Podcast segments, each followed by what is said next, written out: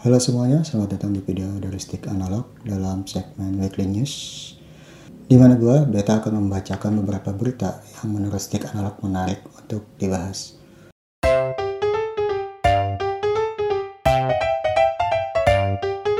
Berita pertama datang dari Sony yang membatalkan acara The Future of Gaming terkait protes yang sedang berlangsung di Amerika. Sony beranggapan bahwa saat ini bukan waktu yang tepat bagi Sony untuk mempublikasikan game-game terbaru mereka untuk P S lima nantinya. Protes yang terjadi di Amerika ini terkait pembunuhan George Floyd oleh beberapa oknum polisi dari Minneapolis, Minnesota, yang mengakibatkan George Floyd meninggal dunia karena dicekik menggunakan kaki di bagian leher. Gelombang protes ini menuntut kesetaraan untuk para keturunan Afro Amerika yang seringkali terlibat diskriminasi. Protes tidak hanya terjadi di Minneapolis, Minnesota, namun sudah meluas ke beberapa kota di Amerika, hingga akhirnya mempengaruhi beberapa event yang seharusnya dilaksanakan dari tanggal empat Juni kemarin. Tak hanya Sony, beberapa event lain yang ikut terganggu. Event Cyberpunk The Night Citywide yang ditunda sampai tanggal dua puluh lima Juni nanti. Games Radar Future Game Show dimundur ke tanggal tiga belas Juni. P C Gamer Show juga ditung- diundur ke tanggal tiga belas Juni. Guerrilla Collective diundur ke tiga belas sampai lima belas Juni, dan juga Steam Game Festival yang diundur ke tanggal enam belas Juni. Untuk beberapa update game juga ditunda, antara lain untuk game C O D Modern Warfare Season empat, C O D Mobile Season tujuh, dan Fortnite Season tiga. Berita berikutnya datang dari Sega yang melepas Game Gear Micro, sebuah konsol handheld yang sebelumnya pernah mereka produksi di tahun sembilan puluhan. Yang mereka buat kembali dalam versi yang lebih kecil di tahun ini yang akan dirilis di tanggal enam Oktober nanti. Game Gear Micro ini akan terdiri dari empat varian warna yang berisi empat game berbeda. Untuk yang varian warna hitam nantinya akan berisi game Sonic the Hedgehog, Puyo Puyo dua, Outrun, dan Royal Stone. Sedangkan untuk versi berwarna biru nantinya akan berisi game Sonic Chaos, Gunstar Heroes, Sylvan, Sylvan Tale, dan juga Baku-Baku Animal. Untuk versi yang berwarna kuning nantinya akan berisi game Shining Force Gaiden Ensei, Jashin no Kunihi, Shining Force The Sword of Hayya, dan Shining Force, Shining Force Gaiden Final Conflict, dan juga Puyo Puyo.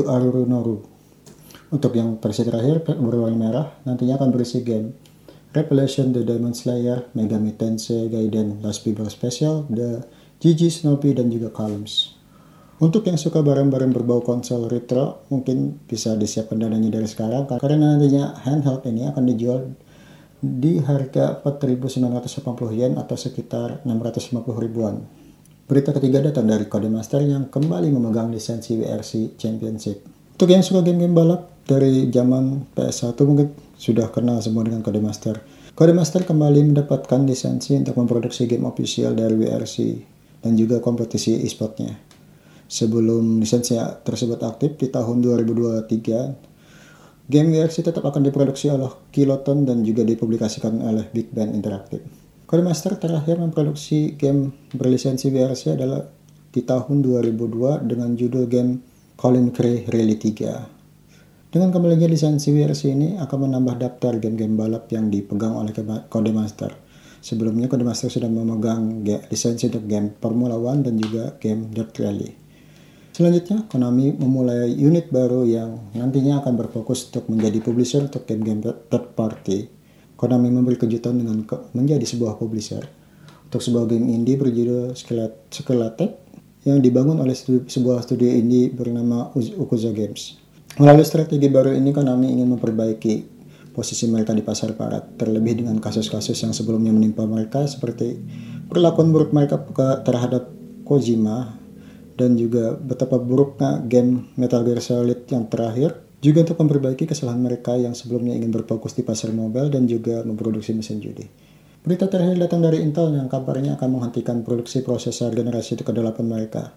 Saat ini, Intel sudah memperkenalkan prosesor-prosesor terbaru mereka di seri ke sepuluh. Jika nantinya seluruh jajaran prosesor di generasi sepuluh ini akan hadir di pasaran, mereka akan berfokus kembali untuk memproduksi prosesor generasi berikutnya. Hal ini karena Intel gak bisa lagi bersantai-santai setelah adanya gempuran dari A M D dengan produk prosesor Ryzen mereka.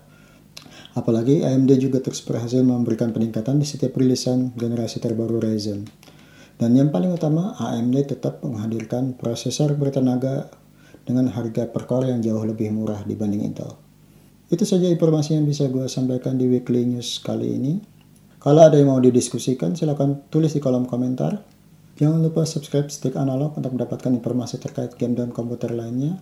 Follow juga akun Instagram Stick Analog di et stick analog dan, dan akun Instagram pribadi gue di et beta ahyani. Sampai jumpa di Weekly News dan video lainnya. Bye!